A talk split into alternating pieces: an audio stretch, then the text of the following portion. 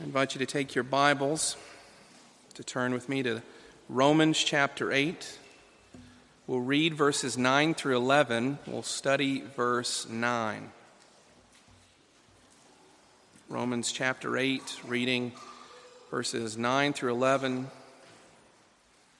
studying chapter 9. We'll not have much of an introduction this week for the sake of giving our attention for the fullest amount of time specifically to the text. And so let us hear the reading of God's holy, inerrant, and inspired word.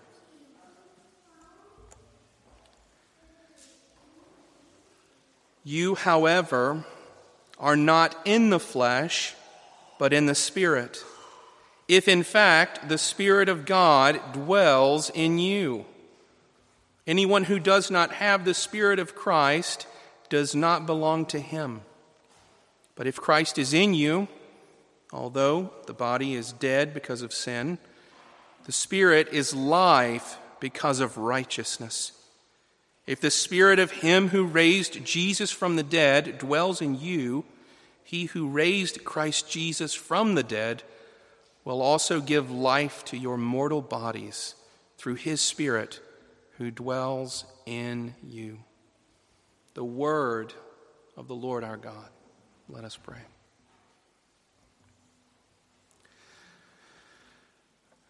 Heavenly Father, you are the King of all creation, and you are seated on your throne, and you have a scepter in your hands and you rule over all things and all persons. And we ask that this morning you would rule over us and in us. Lord, we have heard your word. Give us understanding and subdue us by the power of its grace. We pray this all in Jesus' name. Amen. As we come again to Paul's letter to the church in Rome, we're studying just one verse this morning. This is the first portion of a section that ought to be understood as really one long sermon that will come in two successive weeks. This morning, specifically, we're studying one verse because of all of the charismatic craziness and false teaching that is then spread about the Holy Spirit. And so we're going to spend our time specifically considering who the Holy Spirit is, how he relates to Christians, how we experience his ministry this morning. And so the three points of this sermon is this. They're all from verse 9. Firstly, you are in the Spirit. Secondly, the Spirit is dwelling in you. And then in the third portion, the ministry of the indwelling Spirit to you the ministry of the indwelling Spirit to you. Last week, as we studied in this chapter of Paul's letter to the church in Rome, with the great theme of the book of Romans, doctrine for life, we learned about, as Paul taught, two sorts of people.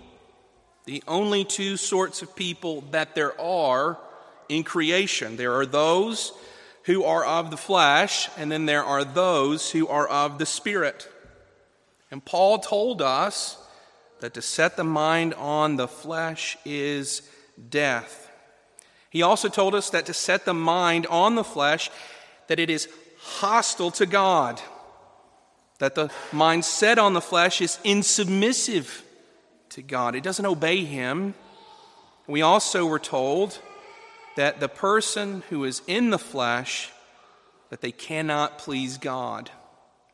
And that was a hard sermon, and it was a heavy sermon, and it was one where, as we studied it last week, I called you to self examination. I hope you do that every Lord's Day. And as we studied it, if you're anything like me, even as I was preaching, there was some hard news carried to my ears and then communicated to my heart. And they're struggling with that kind of news. And it hits and it chips away at the things in which we ourselves want to take security in. things that aren't Christ, things that aren't the Spirit, things that are performative religion that ought to be evidence of a redeemed heart, but not the works of redemption. And as you left last week, you may have been in one of two categories. You may have been very encouraged. Some people enjoy hard and heavy sermons. And then some of you may have been a little bit unsettled, and maybe some of you have come back this morning and you feel a little bit unsettled. And you're asking your, yourself the question I believe in Jesus, but I still sin, and I do fight with the flesh. Am I hostile to God? Am I insubmissive? Is it possible for me to please God? Well, I want to encourage you that the Apostle Paul, in the wisdom of the Holy Spirit, gave us verse 9 right after verse 8. And he addresses you, Christians, specifically. And he's speaking to you who have proclaimed the name of Jesus, who have experienced the grace of salvation and is very specifically speaking to you who may now even be struggling with the question that was produced by the truth of last week's sermon. And so, friends, I want to tell you that for me, this was the best news I've read all week, and I believe that likewise it will be the best news you hear all week. So look there, verse 9. You however, are not in the flesh, but in the Spirit. That's a bold statement.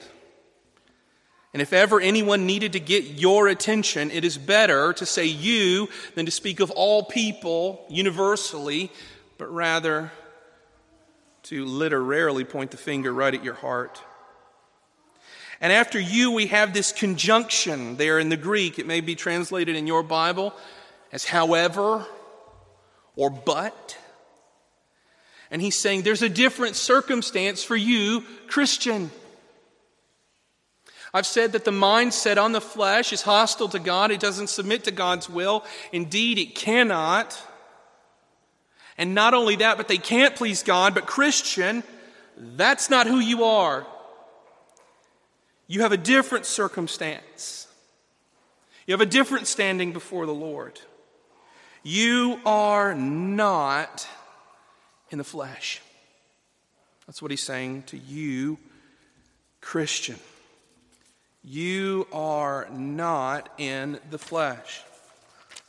And that's an important piece of news for you to hear and for me to hear because as I review my heart, I'm unsettled not by what the Word says, but about who I am. I'm unsettled about what happens Sunday evening and Monday morning and Monday evening, and all through the week, when I'm sitting in traffic, when I'm dealing with fussy kids, when I'm receiving emails, some happy, some not, some difficult, some not, when I'm dealing with the stresses and strains of life and the wickedness of the sinfulness of my nature. And I deal with it. And I'm worried about it. And I ask myself the question as a Christian who absolutely believes that the Holy Spirit is communicating the grace of Jesus to me, the terrible, painful question that distracts worshipers every single Lord's Day, and that is this Has my sin undone my hope in Jesus? Am I really a believer if I've done these sort of things? Can he still love me? And Paul is saying to you, and he's saying to me with loud proclamation you are not in the flesh. He's been speaking about identity. Those who are of the flesh and those who are of the spirit. The two are not the same. You don't have a mixed confusion of personhood. You live in a day and an age which encourages you to anticipate and engage in all sorts of identity acrobatics and to take yourself into every other category other than that which God has told you you are. And here in revealed scripture, Christian, you are clearly, wonderfully told that you are not in the flesh. That's not who you are if you're a Christian. And last week we talked about being in the flesh. What does that mean? Well, you've heard three attributes of the mind that is set on the flesh, but I shared with you a very brief description of what being in the flesh actually is, and that is a life under the dominion of sin. A life under the dominion of sin, where the mind, the body, the will, the affections, even the way you like to taste things, even the things that you like the feel of, all of those things, apart from the Spirit of God, are directed and look to sin as their authority. That's what it is to be in the flesh. And Paul says to you, Christian, that's not who you are. Furthermore, he tells you the good news of who you actually are. No, you're not in the flesh. Rather, you are in the Spirit. That's what he says. You are in the Spirit. One commentator puts it in this way he says, You are spiritual people. You are spiritual people. And I want to confront one thing this morning because I told you we're going to dig into confusion regarding the Spirit.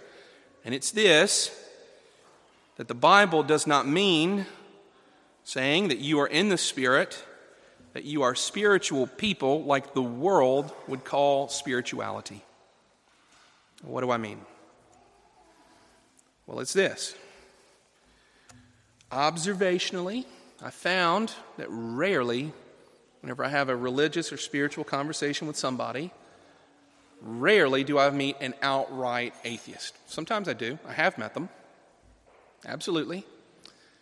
But more often than not, I, I, meet people that will say something along these lines I'm not a Christian, I don't go to church, however, I'm spiritual. Right? Have you ever met anybody like that? Maybe you're like that this morning.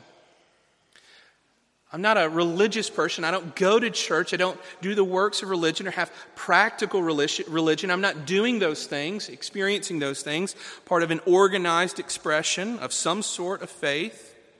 Usually it's said very broadly, not just to regard Christianity, but everything. But I'm spiritual. Usually people, I think, I assume, if I may do that, they mean something like fuzzy feelings. Sort of the inner feelings of the heart. That they like the idea of invisible ministries of something. That could mean communion with a tree. That could mean yoga. That could mean lighting incense in your house and placing a crystal next to it with an oil diffuser right by its side. And if that fits any of you this morning, I'm sorry, no offense. I'm just speaking in general, broad spirituality. For others, it may mean a, a, whole variety of things, that they're sort of on this buffet line of spirituality, and they go to this church, that church, this other thing, that other thing. They've been to cults, they've been to churches, they've been to mosques. They've been on Hindu retreats and Buddhist retreats. They're all sorts of things, and they're not any one thing. They believe in a disembodied, silent spirit that says nothing and only lets you know they're there because you feel something rumbling in the pit of your being. Some kind of holy flirtatiousness. That's not what the Bible's talking about. That is not what the commentator means whenever he says that you are spiritual people if you are in the Spirit. The Bible tells you what it means very specifically, and it's clear, profoundly clear, at least so far as you can understand it. It says that if you are in the Spirit, that it means that the Spirit is dwelling in you. And you have this thing uh, in, in, this verse, in verse 9. If you take notice of it, it, it's going to be informative to you.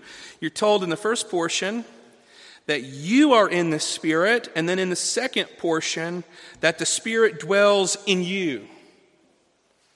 You are in the Spirit, the Spirit dwells in you, and the experience of the Christian with the Spirit is two directional. It's all tied up, tangled up, like roots entwined. And whenever it talks about the dwelling of the Holy Spirit, we're going to get to that at great length in a moment. It literally means presence, living, and abiding of the Holy Spirit. Not simply that the Holy Spirit is 10 miles, 30 kilometers, 800 leagues under the sea, but rather present, abiding, living, dwelling, residing in you, and then you in the Holy Spirit. That's what it's talking about. And this is wonderful because it's not at a distance, it's not behind curtains, it's not in a tent or in a temple, it's not at the risk of the flight of the Spirit away from an unfaithful people, but rather it's persistent and it's constant. And furthermore, it's something that the Spirit is doing.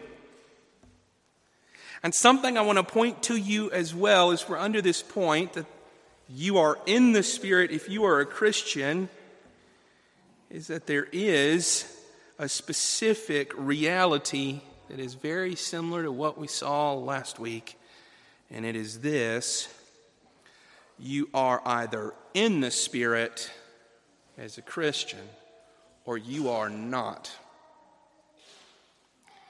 Again, two sorts of people people of the flesh and people of the Spirit. And you can see this in verse 9.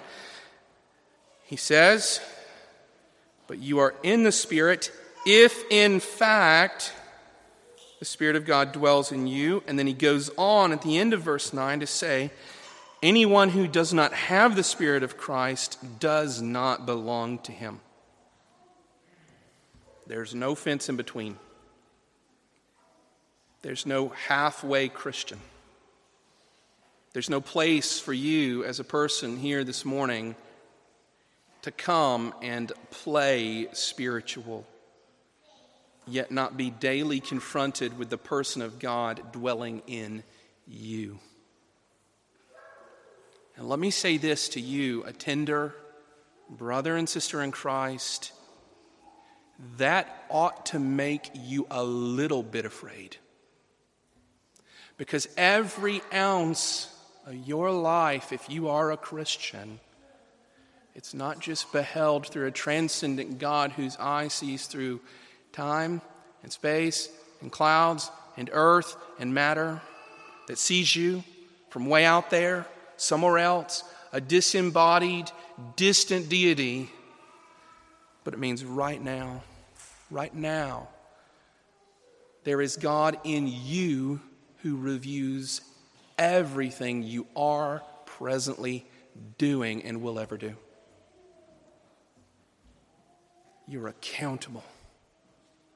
But you receive so much more than accountability. And so let's press on in the text. Secondly, the Spirit is dwelling in you. The Spirit is dwelling in you. And that sounds strange. And, you know, I mentioned a moment ago that we would get down to what it really means, or at least as best we can, about the indwelling of the Holy Spirit. What are we talking about? How does this happen? And one of the things I want to point you to is in the text, once again, look at that middle section of verse 9. This conditional clause Paul brings toward you if, in fact, the Spirit of God dwells in you. Or maybe your translation says, is dwelling in you. And what I want to point you to, and this may be very clear to my German brothers and sisters, but to you English speakers, the word there, dwell or dwelling, is a verb, it's not a noun. He's not just a dweller. He doesn't just have a house or a tent pitched up within you. It's something he's doing, he's living, he's residing. That's really what we're talking about. I mentioned this a moment ago, but I didn't look at it face forward that the Holy Spirit is actively residing within believers. It's His doing. That's one of the things I want you to see because it's a verb. It's an act, it's something He's carrying out, and for believers has carried out.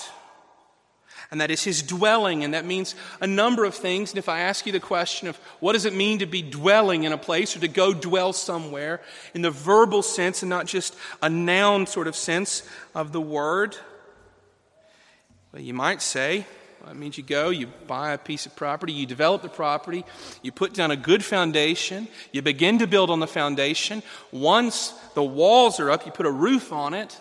Before you move in, you go in, you paint the walls, and you put up the decoration. Maybe you put a few pictures. Cute kids, or maybe if you're the type of person that likes inspirational posters, you put those on the wall. You get on with it and you make it comfortable in a place where you belong, in a place where there's security, in a place where there is natural dwelling. And so, what am I pointing at? Well, it's the progressive reality of the Holy Spirit's work as He is dwelling. He has objectively indwelt, moved into, and is residing in the Christian but he is at work painting the walls with the colors of Jesus Christ. He is at work changing and renovating the house that was once dark and made of cold, dead stone, but now is warm with the life and fervor of the cross. There are changes going on. The indwelling of the Holy Spirit, if indeed we are in the Spirit, is His work, and He is constantly about doing this in you and in me, and He is the one that accomplishes this. And why am I insisting upon this and making a big point out of it? And it's this it's because false teachers want to commit to you that you can do something to make the Spirit move in, that somebody may be able to do something to then give you the Holy Spirit. We see in the Bible laying on of hands, the giving of gifts, and stuff like that. However, this is testifying to the Spirit's work. One of the things that bothers me is that whether I'm at home in the United States or at home here, or whether I'm on mission in Nepal or India or in Haiti, almost every time I've been active around the world in travel, wherever it is, I've noticed false teachers promising if you send $8.80, $550, $5,000, or 5 million, that they will give to you and impart to you some blessedness or blessing of the Holy Spirit. And there are two massive issues with that. And the first one of them is this, is they are saying that you can be a Christian and not have the Holy Spirit. You get it? That's one of the things they're saying. You still need something as a Christian that you don't already have from the work of the Holy Spirit. But listen to Paul, verse 9, inspired scripture. Anyone who does not have the Spirit of Christ does not belong to him. There is no such thing as a, as a spiritless Christian. There has never and will never be any real Christian, any person who is in Christ that does not have what he calls the Spirit of Christ. And you see the intertwined and agreeable nature of the persons of the Godhead. There will never be a Christian without the Holy Spirit living in them. Ever. That's the first wrong thing that he's saying, that there's a Christian that doesn't have the Holy Spirit. And the second wrong thing is going to be along the lines of this that it's something that happens later and that they can give you. Some second blessing, some further action. And I just want to call this exactly what it is, and in ancient terminology, tell you this is Gnosticism. This is a false religion that tells you there are wonderful secrets that only a few people know and only a few people have received, and they've got it in their back pocket, and they're storing it up in their own giftedness, and you need something from them rather than the thing you are freely given from God by faith in Jesus Christ, and that's the Holy Spirit. Wrong, wrong, wrong. Not biblical, not according to what God has said, not the words produced by the Holy Spirit who inspired holy men to write the scriptures. I want to tell you that this morning. And then I want to ask a question How is it that we get the indwelling of the Spirit? We've already established that every Christian has this and that you don't get it from some marketer or some charlatan. Well, I invite you to turn in your Bibles to Ephesians chapter 1, verses 13 and 14. And Paul explains himself very well. Ephesians 1 13 and 14. How? In him, you also, when you heard the word of truth, the gospel of your salvation, and believed in him, were sealed with the promised Holy Spirit, who is the guarantee of our inheritance until we acquire possession of it to the praise of his glory. He just told us how.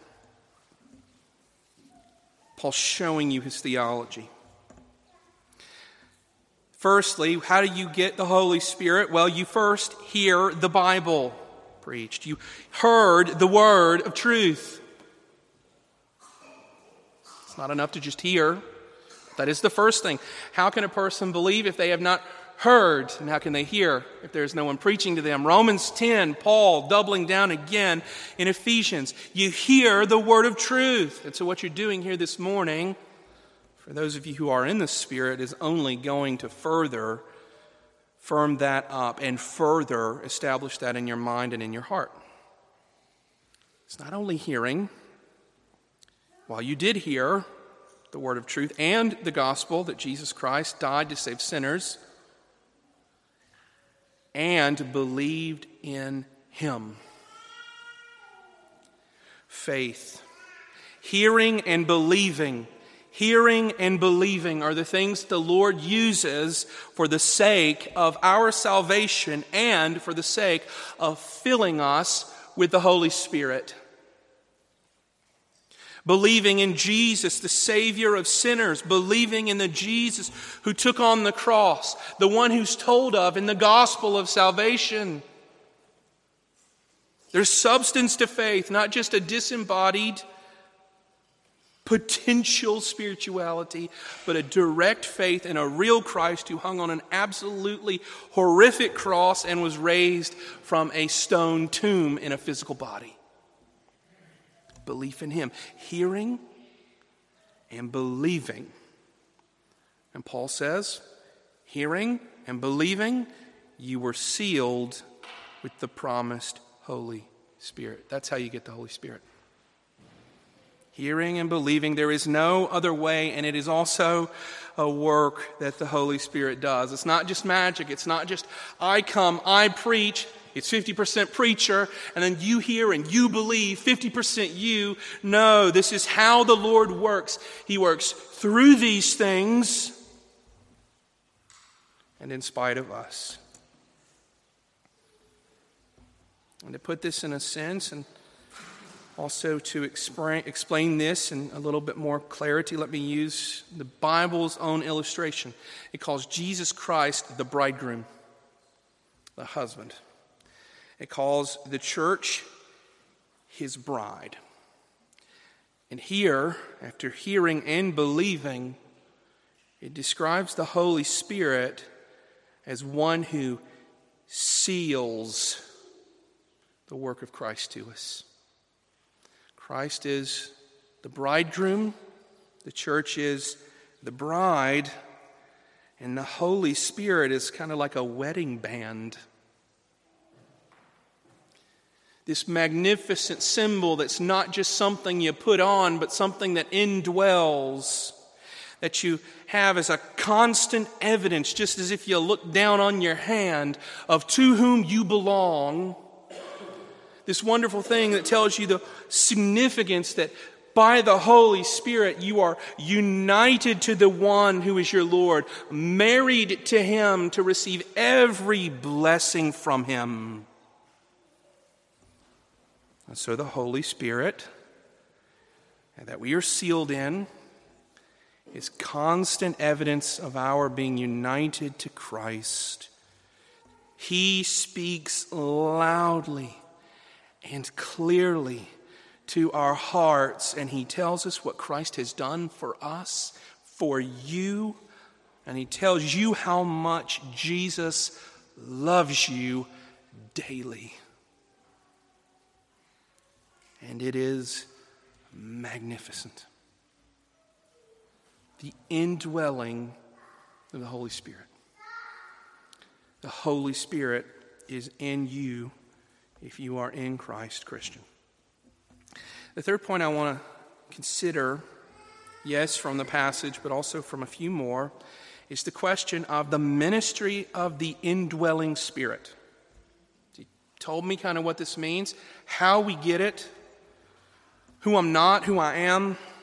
But what does it all mean? Is this just an abstract fact? Because you know, Pastor, it's even in the Catechism God is a spirit and he has not a body like men.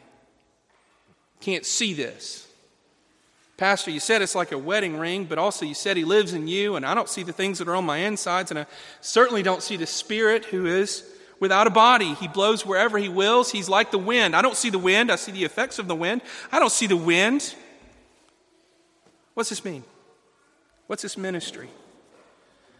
Well, I first want to point you back to the example of the Holy Spirit in the midst of the people of God in the Old Testament. And this idea of the tabernacle or the tent or the tabernacling as the Holy Spirit camped out in the midst of the people of Israel. And why is that? What's the whole theme, the whole purpose of the Spirit tabernacling with Israel? Well, it says it's that they have access to God. That's a first principle access to God. We read that the Holy Spirit hovered in the Holy of Holies with Shekinah glory over the ark. In this place that is so significant to the people of God, there's there are veils and curtains keeping other people out. In fact, only one person, the high priest, gets to go in once a year. And the purpose of the dwelling of the Holy Spirit in the midst of the people of God was threefold, at least. I'm going to propose three to you. First off, it's to deal with sin. You have access to God to deal with sin. A high priest, he goes into the Holy of Holies, and what does he take with him? A basin of blood.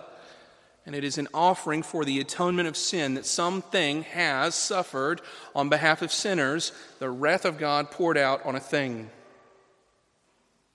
And so for the people of Israel, it was for them to go and to deal with the problem of their hearts, the problem of their sin, to go to the Lord and to take their sin before Him and to seek some sort of justice and reconciliation. First thing, deal with sin. Second thing, it was to seek help in time of need. The Holy Spirit is with the people of God. We have loads of evidences of the person of the Holy Spirit with the people of God, leading them by a column, a fire, and a pillar of smoke, and all of this sort of thing. We also have this evidence of the presence of the Spirit to help the people in the time of need, where they take the ark and the Spirit goes out over a field of battle, saving the people, but also the ready and regular giving of miraculous food for the people, whether it's birds or manna from heaven or rain that falls upon the fields, all sorts of things. That the Spirit in His presence, tabernacling with Israel, is that He has ears to hear because He's near them. They have access to him in time of need. And then, thirdly, at least a third use of the Holy Spirit's tabernacling or his presence was the spiritual nurture of the people of God. It's like wonderful. This idea that God would be with you and near you, spend time with you and bless you, and open the word to you and send prophets to the people of Israel to speak and to lead and to guide those rulers who were placed over the people of Israel. He's not powerless, but he is caring, and he has the hands of one who's like a father in the midst of Israel, and he is nurturing them and hearing their psalms of praise and blessing them because they have access to him. He's not foreign. He's a God that dwells in heavenly bliss beyond the clouds and in his spirit dwells in the midst of Israel. You see the point? But in the Old Testament, we read about something that's really disturbing, really terrifying. That whenever the people of Israel had so far walked from the Lord that even as they had been in the kingdom and had many kings and set up a temple and lots of praise, but their hearts had gone far from Him, they worshiped false gods, they had wicked rulers and wicked priests. What happened? The Holy Spirit departed from the temple and went ahead of them into exile. That's a significant thing. And don't forget about it because as Paul describes the Holy Spirit here, he's not just telling us that the Holy Spirit is dwelling with us, but rather in us. Not in a tent, not in a temple, but in every Christian. The access is direct. It's not even through a regular human. Through an order of priests or through altars with perpetual blood, but rather through Jesus Christ, the high priest, who has made a sacrifice for sinners and who has sat down and who has sent the Holy Spirit to you, Christian, to be with you forever. There's no division, there's no curtain. The curtain has been torn top to bottom in the temple, and now God dwells not with, but rather in the people of God. To deal with our sin, to help us in time of need, and to nourish our souls as we're His people. That's what the Spirit does. It's not just all of these spiritual affections, though those can and very well are real for the Christian. It's not fuzzy feelings in the pit of the stomach. It's not ecstatic tongues or visions or revelations, but rather the constant ministry of God the Holy Spirit to Christians. Some years ago, whenever I was a even younger pastor, if I may say that, there was a lady in our church uh, after ladies' study, I'd been teaching. Uh, she came and we were talking. I have no idea the context of the, you know, why this came up, but somehow it was said, if I could time travel. And you say, hang on a second. But she said, if I could time travel, I'll tell you where I'd love to go. She said, I'd love to go see inside the Holy of Holies. See what it looked like. See what it could you see the hovering of the Spirit? Could you see the ark and the mercy seat? I'd, I'd love to see that. And I thought to myself, yeah, that would be awesome. It'd be magnificent. And then, as soon as I thought that, the brakes got put on, and I thought, actually, no. If I could time travel, I would go nowhere near the temple, and especially nowhere near the Holy of Holies. Because of what? Well, it's because of Exodus 28 and some description of what happens to random people who go into the Holy of Holies without the sacrifice of Jesus. You can tell a little bit about this. Exodus 28, don't turn there unless you want. 31 through 35. You can tell a little bit about it, the seriousness of it, about the place where God dwelled with Israel through how the priest dress. You shall make the robe of the ephod all of blue. It shall have an opening for the head in the middle of it, with a woven binding around the opening, like the opening in a garment, so that it may not tear. On its hem you shall make pomegranates of blue and purple and scarlet yarns around its hem, with bells of gold between them. A golden bell and a pomegranate, a golden bell and a pomegranate around the hem of the robe and it shall be on Aaron when he ministers, and its sound shall be heard when he goes into the holy place before the Lord when he comes out, so that he does not die. Okay, hang on a second. We were going good. It sounded like lots of fashion. I can see it in my head. It sounded really grand. I'm never going to put pomegranates around the hem of my garment and probably won't put on bells, but there's a purpose here, and maybe you've caught it. It's so he doesn't die.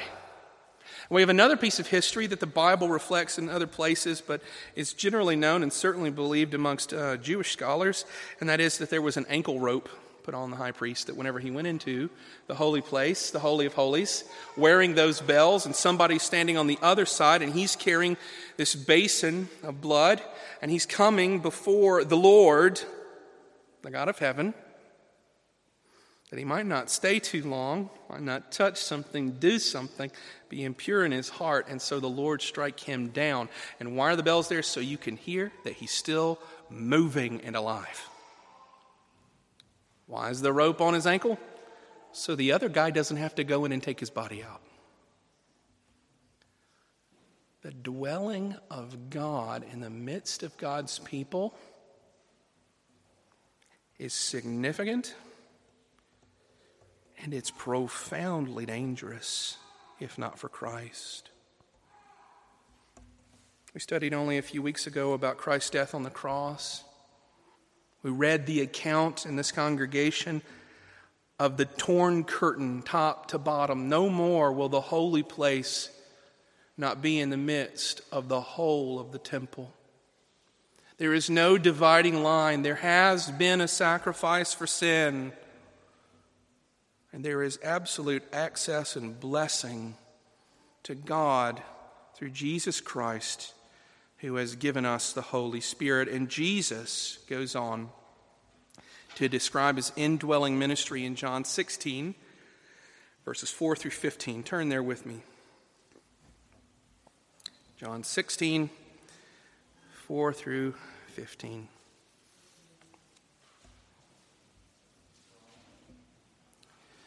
Jesus said, I did not say these things to you from the beginning because I was with you. But now I'm going to him who sent me, and none of you ask me, Where are you going? You see that gentle rebuke about the disciples not knowing what to ask?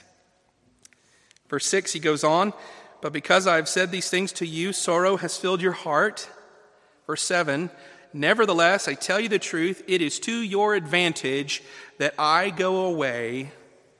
For if I do not go away, the Helper will not come to you. But if I go, I will send him to you. Let's stop for a second.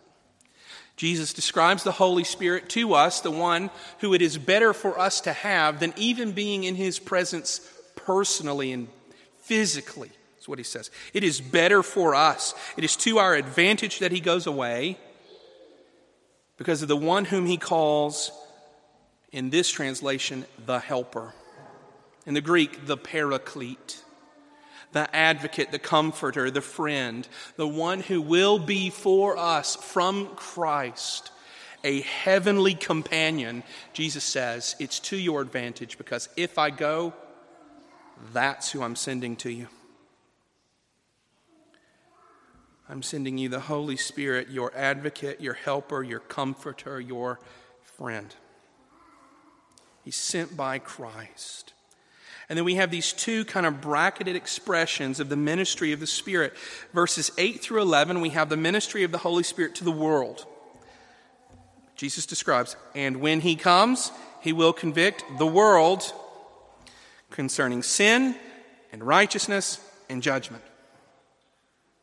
Holy Spirit's ministry to the world, that would be to you before you were saved, and to the whole world, indifferent of if they are saved, is threefold, and it is a ministry of conviction where people are being confronted, affronted, and offended. Yes, and I do mean it in those terms. So, conviction of sin, righteousness, and judgment, and then Jesus tells you exactly what he means. Sin, why? Because they don't believe. The Holy Spirit convicts the lost of sin so that they could see their need for Jesus, the one in whom to believe, the one who did die for those who have offended God. Secondly, he convicts of righteousness. Why? Because Christ goes to the Father. Do you get what he's saying here? He convicts of righteousness. He's teaching the world how to be holy. Why? Because Jesus is going to be absent from the earth, and you need a new teacher. The Holy Spirit becomes a teacher of what righteousness is, what goodness is, the things that reflect the character of God. And then, thirdly, the third portion of his convictive work is of judgment because of judgment. You look concerning judgment. Why? Because the ruler of this world is judged. What is he saying? Well, he's saying the Holy Spirit convicts the world of judgment because judgment's coming. There's a day where, yes, Satan will be shown to have already been judged and where judgment is coming. This is the judgment day, and the Holy Spirit testifies to the reality that all of us are going to face this. And it's absolutely sure because it's already begun in the judgment of Satan. Holy Spirit has another ministry to the believer, verses 12 through 14. I still have many things to say to you, but you cannot bear them now. When the Spirit of truth comes, he will guide you into all truth. For he will not speak on his own authority, but whatever he hears, he will speak, and he will declare to you the things that are to come. He will glorify me, for he will take what is mine and declare it to you. The ministry to you the believer. He's speaking directly to the disciples, those who are his closest friends, those who have ministered in the Spirit, and those who will receive the Holy Spirit on the day of Pentecost. Firstly, verse 13, he will guide them into all truth. He will guide you into all truth. The Holy Spirit testifies to the truth of God where? In the Scriptures. And that's directly related to the second part of verse 13 that he will speak not the things of his own account, but he will speak what he hears. It's not like the Holy Spirit has a different ministry from the Son or from the Holy Spirit, but rather he's going to speak as the mouthpiece of God. He's done that in 66 books, Christians. 66 books he's done that in. He teaches you and He teaches me truth through which the conviction comes, but also through which all the comfort of heaven is brought to your hearts and minds. All the truth of Christ is brought to your heart. It goes on in verse 14. We read another thing that the Holy Spirit does He glorifies Christ. Verse 14, He glorifies Christ. He will glorify me. I was thinking of this. I read uh, a professor and a friend who gave an illustration. I like the theme of it, it makes a whole lot of sense to me, and so here's an adaptation of it for you. Years ago, I was a missionary in Nepal, way high up in the Himalayas. We hiked, um, and we arrived in a tiny village called Changba, and it was after dark. And you're in the Himalayas, largest mountain range, at least tallest on the earth. And it's significant and it is magnificent. And in the dark, you don't see any of it. It could be Vaihingen with lots of dogs barking. Simple. And I get there, I go to bed on the hard cot that I had, and the whole time I'm laying in bed, I'm just excited for the next day. Because who knows what's around me. And I got up in the next morning, and what did I do? I went out and I looked directly out over the Solukhumbu Valley, and what do you see? Well, poking up high above it, you see the Himalayas. On a clear day, you see Everest and it's magnificent and it's breathtaking. And the whole time you're looking at the mountains and you're saying, Those are glorious. They are wonderful. But not for a second do you stop and you praise what? The magnificent light that has allowed you to see it. Oh, what light! Oh, what light! No, you're just saying, Look at that wonderful, wonderful sight. And that's something like the Holy Spirit. He holds Jesus before your eyes as if a light's been cast on him. And never does he intend for you to simply think on the source of light, but rather the focal and the subject of what he is glorifying. The crucified and risen Christ, that is his ministry. And that is his ministry specifically to you. So that you see Jesus and love Jesus and worship Jesus. And in that, the Holy Spirit glorifies Christ. And then in verse 14, the second portion, He will take what is mine and declare it to you. What does that mean? Well, it means that the Holy Spirit takes all the benefits and all the blessings and all the glory and everything that belongs to Jesus, all the love of the Father, all the robes of a prince of the Most High God. And He places them on you. And He accounts all the forgiveness of sin to you and all the righteousness of Christ to you. It is better for you that Christ ascend and that He send the Holy Spirit, the giver of every good gift in Christ Jesus, in whom we are seated and in whom the Lord is blessing us through the Holy Spirit. The ministry of the indwelling of the Holy Spirit. It's not abstract, it's not charismatic confusion. It is God dwelling in you with all the blessings of the love of Christ. Let us pray together. Our Father in heaven, we thank you for the mercy that we have in Jesus Christ.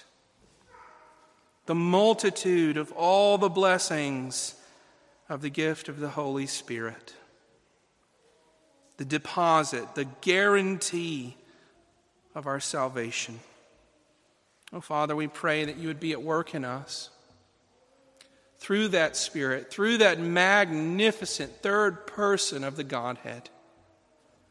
And that you would help us to be stronger every day, to hate sin, to be a people who know we're not of the flesh, and a people who are in the Spirit and in Christ. A people blessed and a people attended by God. Heavenly Father, we plead and pray for this. In Jesus' name, amen.